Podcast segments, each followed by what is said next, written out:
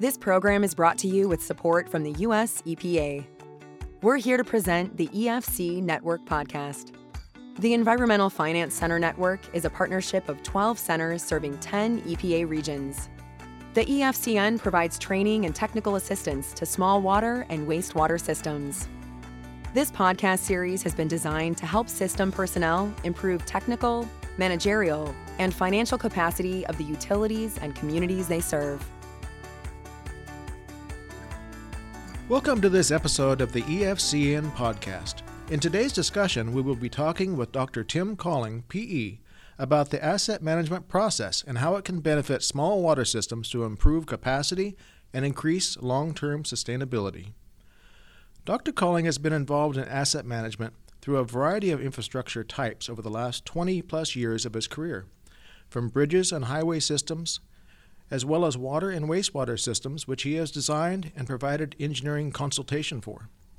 Tim is also the director of the Great Lakes Environmental Infrastructure Center at Michigan Technological University, which provides community research and education regarding public infrastructure projects. Tim, thank you for joining us today. Thanks, Greg. It's great to be here today. So, today we're talking about asset management, uh, making a case for asset management. Tim, what is asset management? Greg, first and foremost, asset management is a business process. So it's a business process that's based on data. And it's a continuous process. So it's something that happens over and over again. It's not something that we do and we're done with.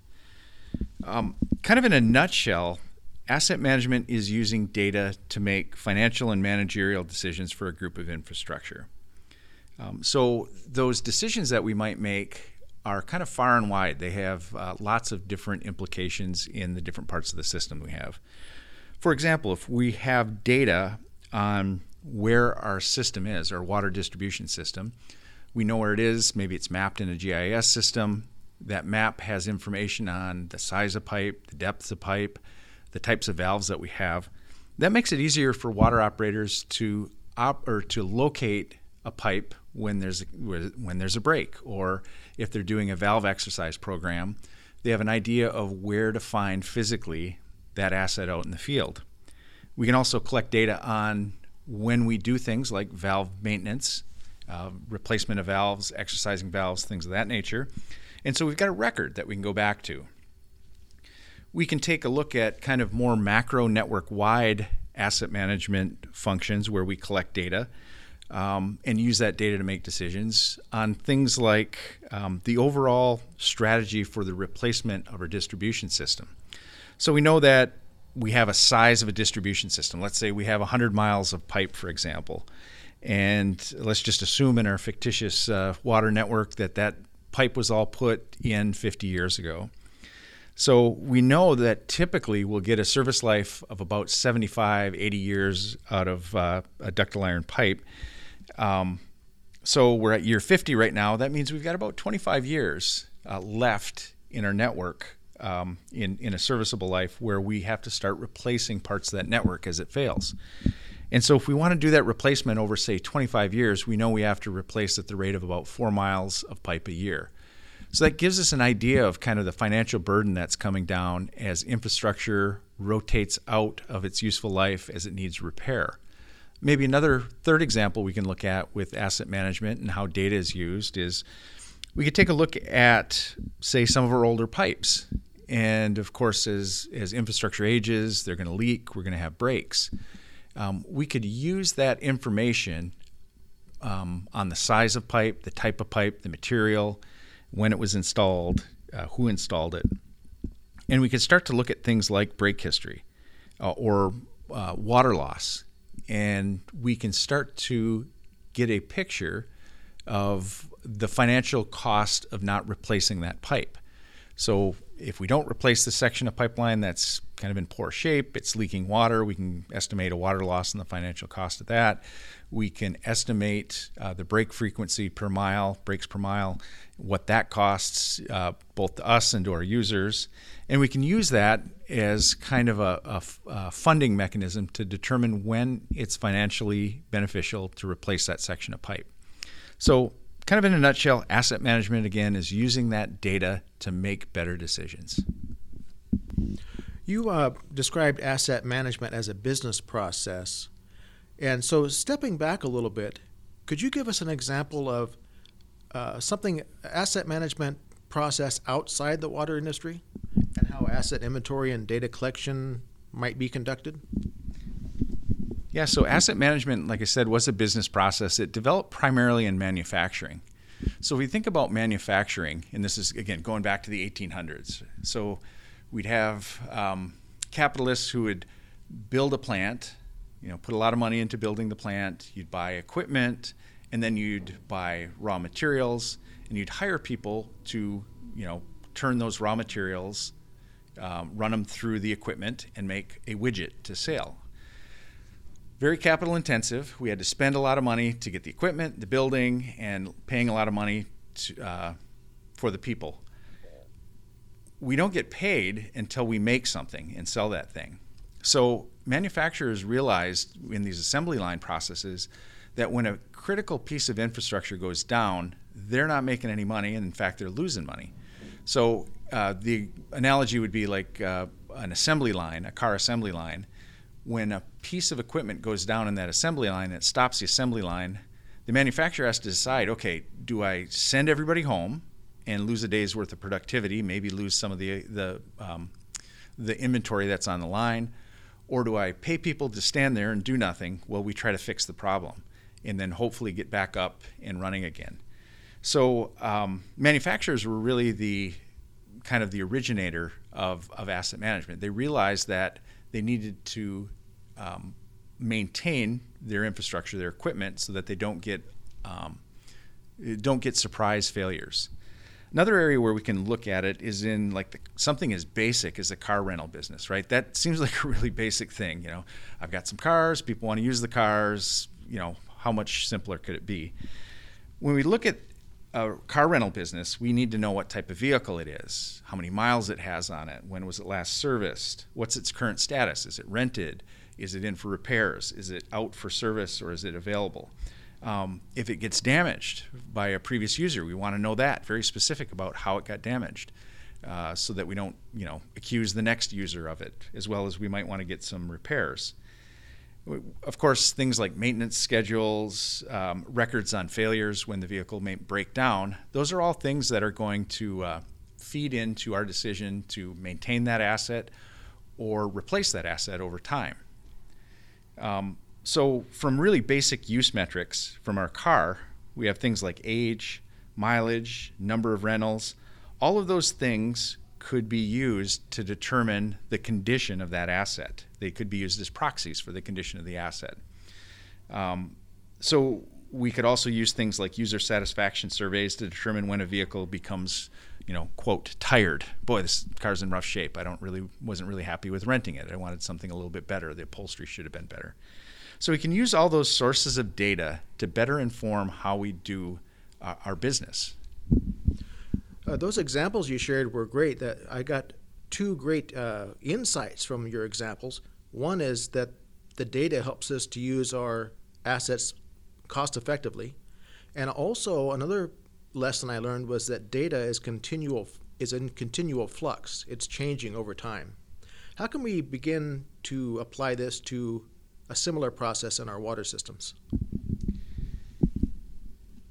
Yeah, so when we start looking at our, uh, something like our water system, we can take a look at the distribution part of this part of the system, and it's a little bit harder to, to see. Right, it's not like a pump or something that we can actually physically see all the time with buried infrastructure, but we can start to do things like monitor break history, and we can understand based on the conditions, the inventory information on a specific pipe type or pipe age, when that break history really starts to get an uptick, right? When do we have most of our breaks? Are, are they concentrated around a specific section of, of the system?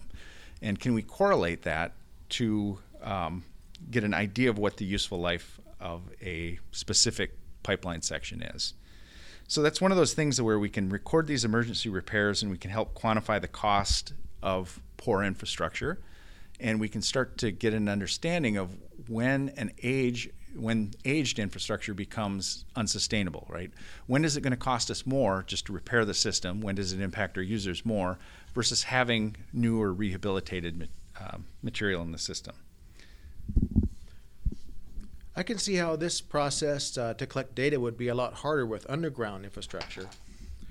Uh, do you have any um, advice uh, or principles that we can use to uh, leverage special opportunities that utilities might have uh, during uh, service connections or repairs to collect collect data beyond what we would normally be able to collect?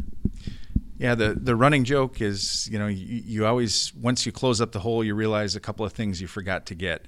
Uh, boy, I wish I would have taken more pictures, or boy, I wish I would have measured that. So, one of the things with buried infrastructure is we don't have a lot of opportunities to take information on it, right? Obviously, when it's first installed, we have an opportunity to get pretty much all the information we'd like to get from it. But after it's buried, it's really hard to get information on. And a lot of times when we start out an asset management process, you know, we may have infrastructure that's in the ground 50, 70, even 100 years ago, and people may have not thought about getting all the information we might use for asset management. So certainly when we do have um, repairs or we have service connections or we have to do maintenance, when we whenever we dig a hole, that's an opportunity to get more information. So first thing we can do is is start to understand, you know, what do we know about the buried utility as it stands now? What do we think is supposed to be there? And we can go back out and figure out once we do a repair or, or start a uh, utility connection, did we find what we expected to find?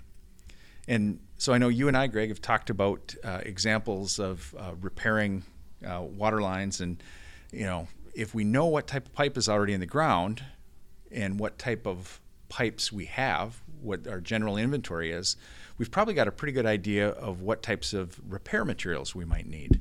Yes, yes, the size of repair clamps and the size of joints and uh, and so forth. We would be able to have those ready in inventory and with us at the at the site.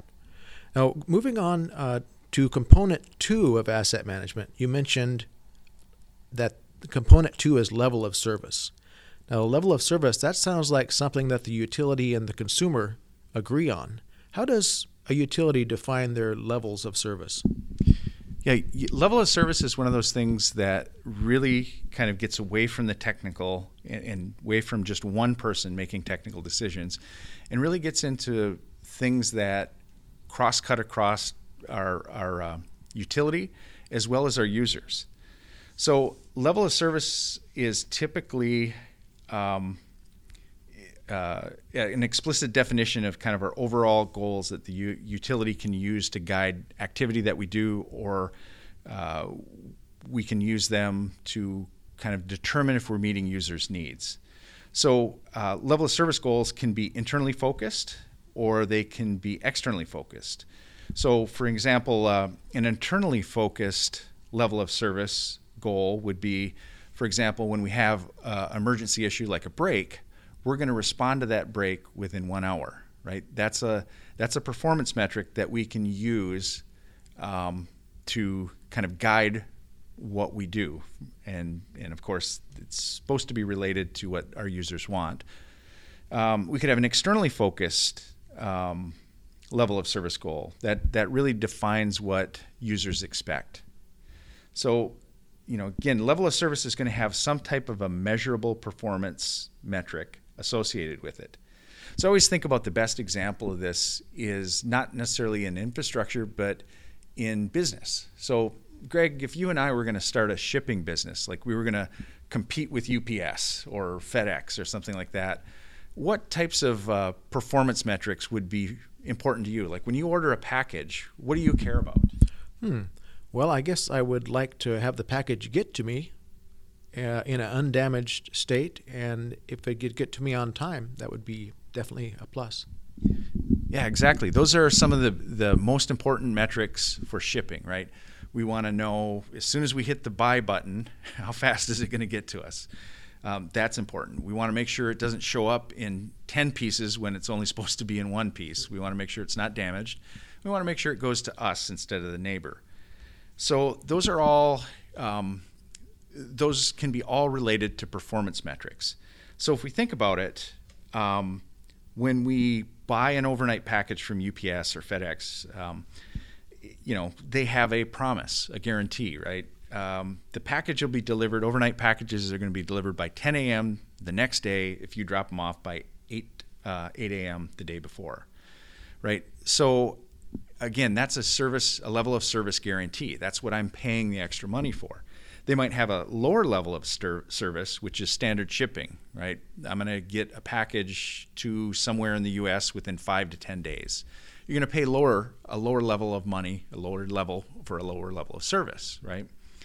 And so we have to in utilities as well we have to understand what users want and be able to provide that that level of service sometimes they're very cost sensitive sometimes they're not they want the service those are all external um, levels of service. We can also use internal levels of service or internal goals uh, to kind of guide what we do in in, in uh, how we expend resources. So, for example, Greg, if I made you the manager of uh, my shipping depot and I said, Greg, the only thing I care about is you know make sure it gets to people you know on time and quick. If that was the only thing you cared about, you might make the decision, well, every time a package comes in, I'm just going to send it airmail, right? I'm going to get it there as quick as possible because that's what Tim said is the most important thing.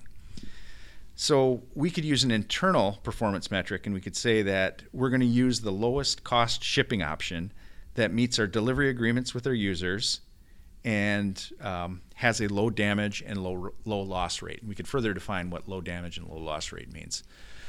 So that would kind of moderate our activity. It would help us decide behind meeting the goals of our users and then how we allocate resources internally.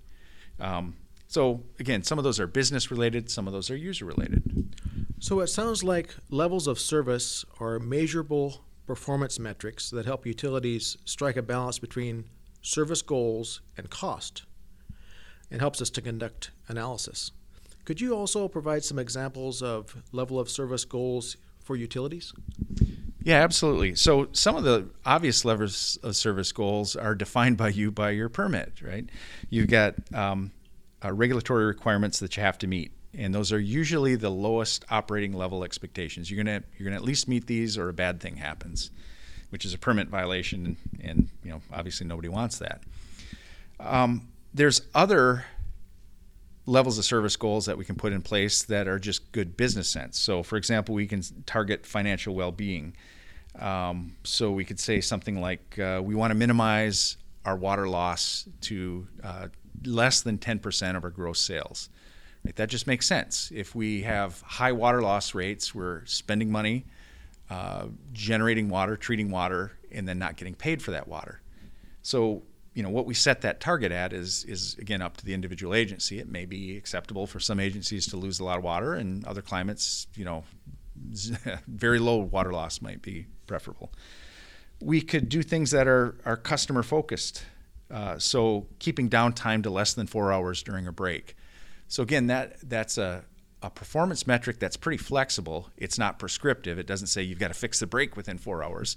It means that we've got to get everybody hooked up with something and, and try to restore some kind of service uh, within four hours after a catastrophic event. That could include, you know, running a service line, a temporary service line, running something from the neighbor's uh, hose bib, doing something just to connect up uh, a neighbor. Uh, we could look at something like keeping pressure and having certain pressure ranges all across our system. And that's a performance metric that might dictate that we collect different types of information. So we would have to, if, if we were worried about keeping pressure within an acceptable range. You know, one of the things we'd have to go out is certainly go out and collect data on pressure during high and low flow events, um, during fire flow events potentially, and then we would maybe even have to model that data to figure out how to make changes. So um, level of service really ties in to uh, some of the asset information we data collection process that we we uh, we do. It's it's kind of a hand in hand relationship. I think you've already partially answered this question, but could we say that uh, industry standards, regulatory requirements, and customer needs are all examples of level of service goals? Yeah, I think that's that's spot on, Greg. Um, we can have uh, level of service goals that come from multiple different areas. Again, internal or external. They can be business related, they can be user related, uh, or they could be technical. And uh, what should utilities do to measure and track level of service goals?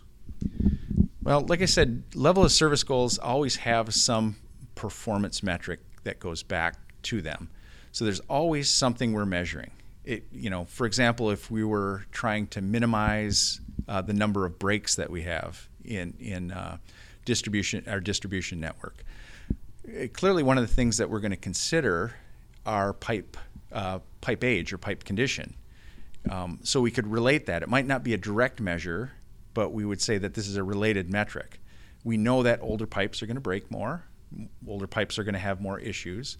So therefore, we would like to uh, re- replace or repair uh, any of our, our old aging infrastructure to try to, to move that metric forward.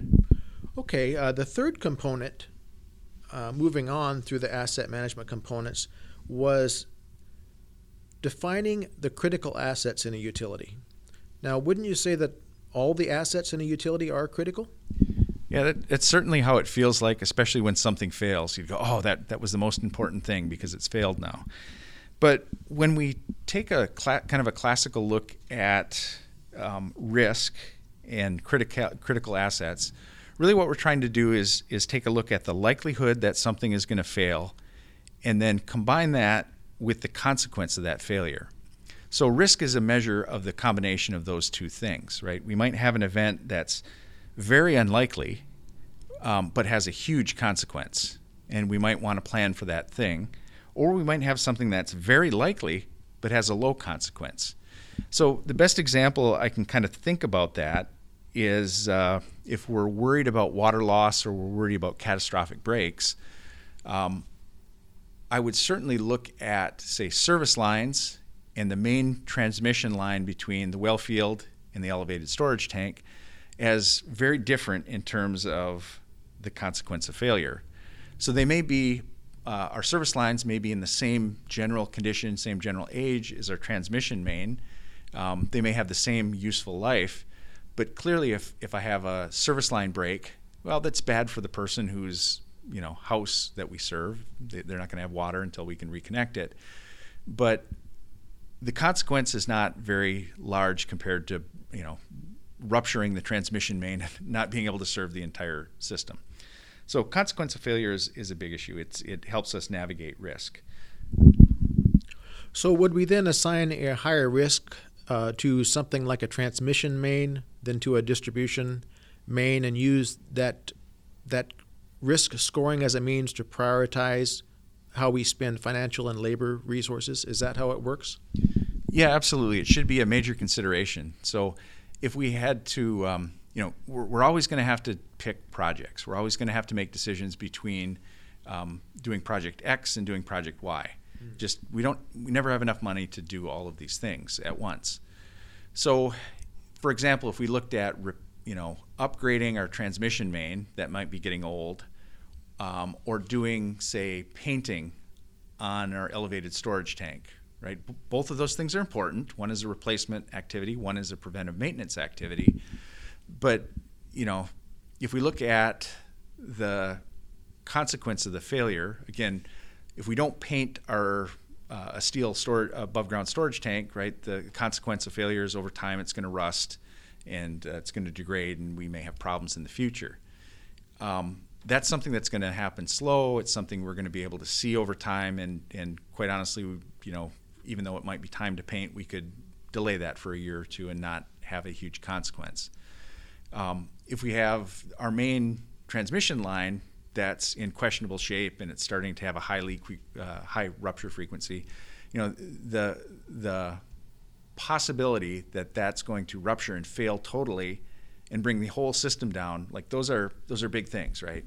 Um, so risk is going to be one of those things that helps us moderate between the different levels of service that we're trying to do with the same base amount of money. I see how that risk analysis helps us to make the tough decisions between competing goals. Let's move to the fourth component of asset management now. And could you tell us about the concept of minimum life cycle costing?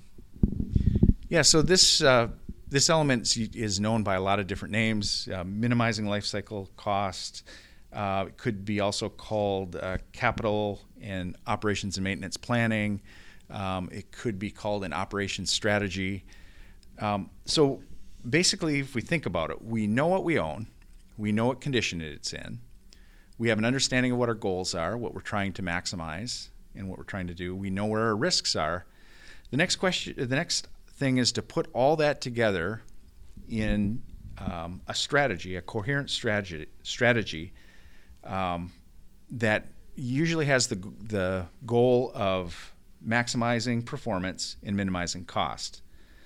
Um, so the intent is that we look at all the assets that we have, we proactively plan to maintain and replace them, and uh, we want to make sure that we're doing the right things at the right place at the right time.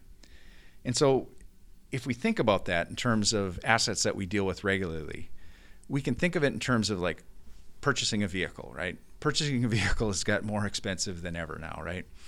So when we purchase that vehicle, we're going to be writing a check for a lot of money. Um, but that asset's going to have life over a long period of time, right? I'm going to probably at least be able to get five years out of a car, maybe 10 years if I maintain it properly. So, in a vehicle, it would be really uncommon for somebody to say, "Boy, you know, I purchased this brand new, you know, Cadillac Coupe de Ville, top of the line, everything, and I spent so much money on this vehicle that I just don't have money to change the oil in it. So I'm just going to skip oil changes for the first five or six years." And but you know, after that, after I pay off the car in five or six years, then I'll have lots of money to do oil changes, and I'll do oil, oil changes at really high frequencies at that point, right?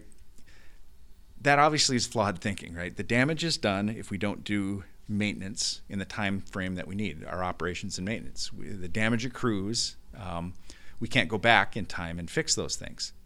So when we talk about life cycle costing, we're trying to plan out when we're going to need money, when we're going to need to do activities. So, for example, in a car, we know that you know, say every three to five thousand miles, we're going to have to change the oil. We know that every say ten thousand miles, we're going to have to rotate the tires. Every fifty thousand miles, we're going to have to pay money to get new tires.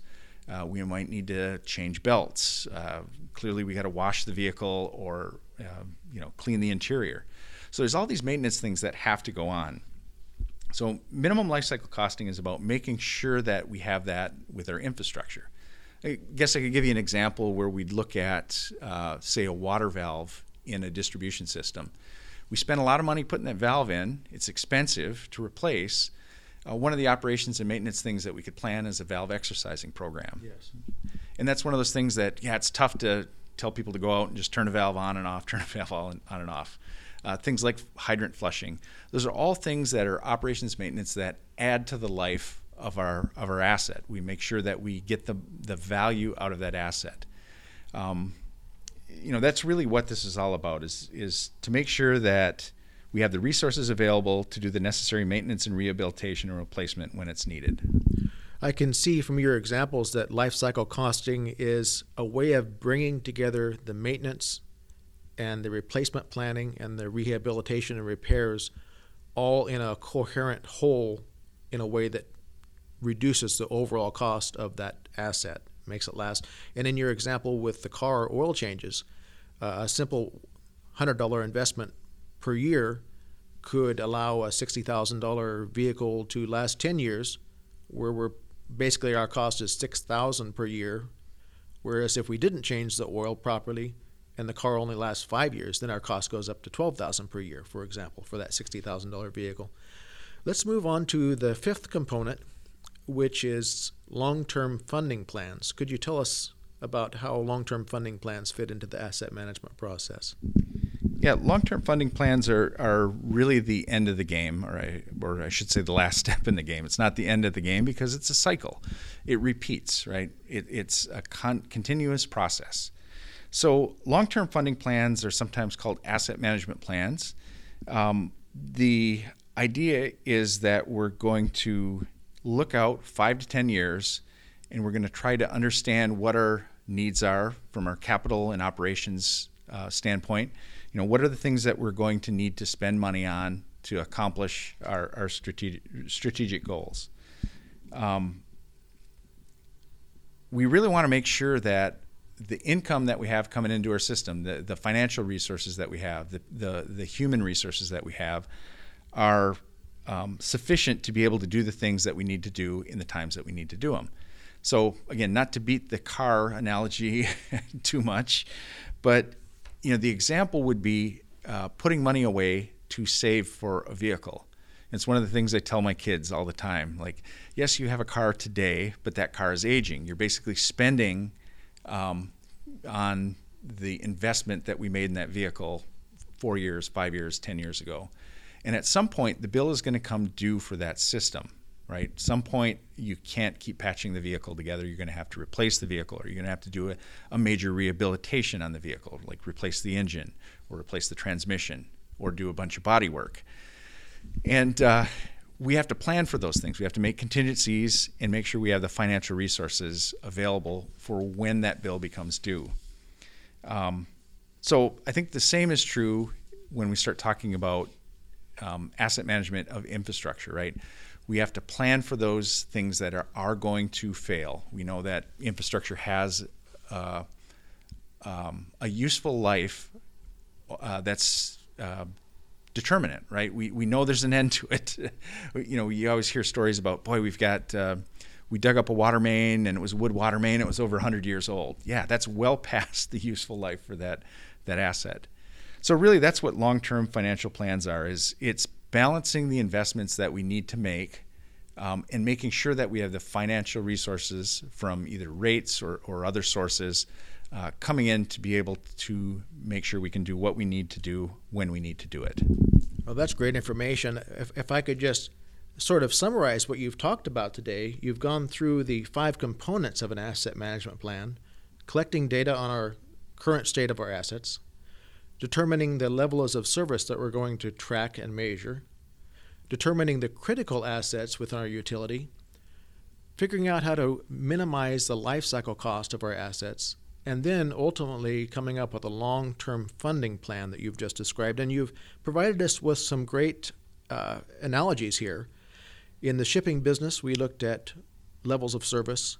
In the rental car uh, business example, we looked at uh, data collection and uh, in the vehicle ownership uh, examples, you provided us some great examples about life cycle costing and and criticality and long-term funding. Uh, do you have any final thoughts about uh, how systems can begin to establish a an asset management plan for the utility?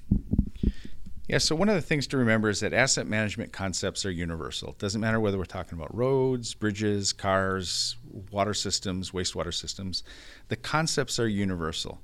How you apply them is very specific to you, though. So each individual utility, each individual infrastructure owner is going to have different things that they're different parts of, of asset management that they're going to use slightly differently. And that's okay. That's actually important because, again, keep in mind, asset management is a business process. It has to meet a need and help you make better decisions. Um, if it doesn't do that, it, you're, you, you know, if you can't get a process, an asset management process that does that, then it's, um, it's kind of wasted effort.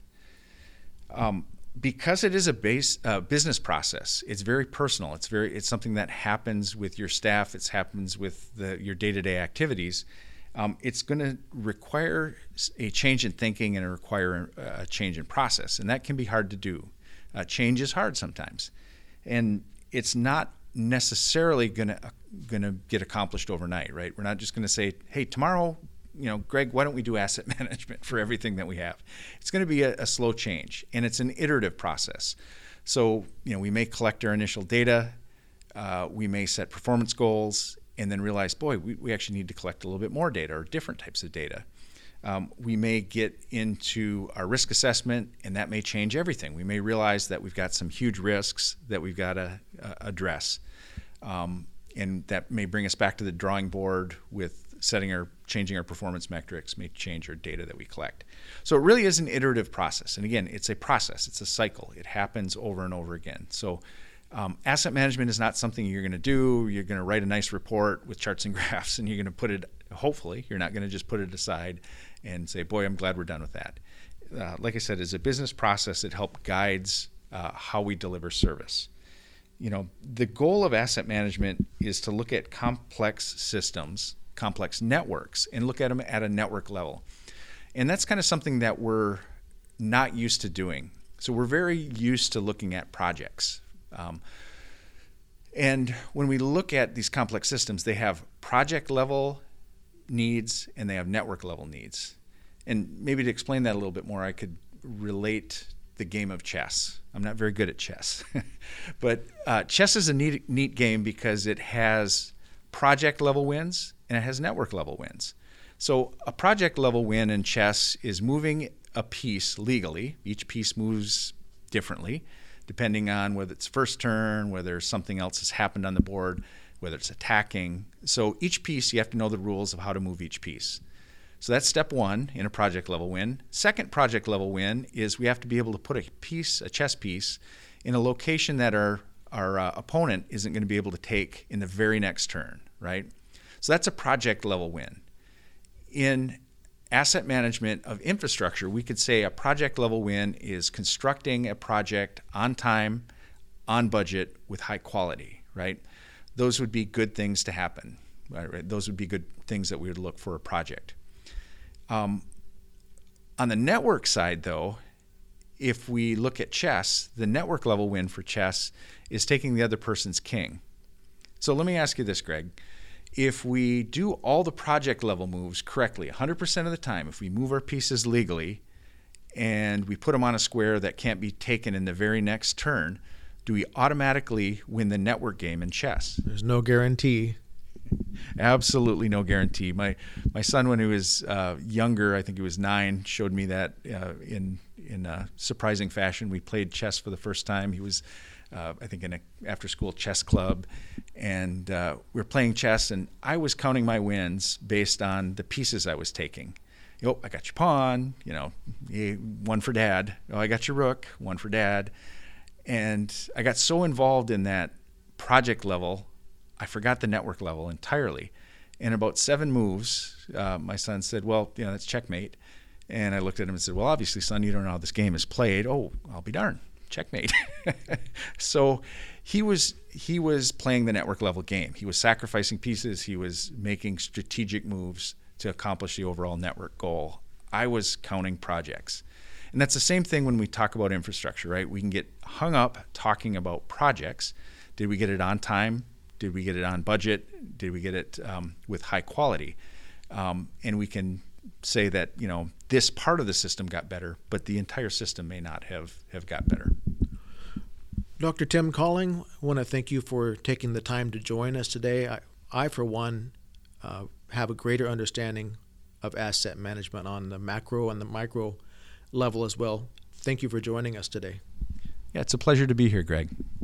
And for our listeners, we thank you for joining us today, and we hope that you'll list, uh, tune in to future episodes of our podcast. And we want to let you know where you can go to find more information. Uh, EFCnetwork.org has training resources about asset management, tools that you can download to help you begin an asset management plan at your utility. You can also request technical assistance. So, once again, thank you for joining us today. Thank you to all our listeners for tuning into this episode of the EFC Network Podcast, brought to you with support from the U.S. EPA. Be sure to stay tuned for future EFC Network podcast episodes.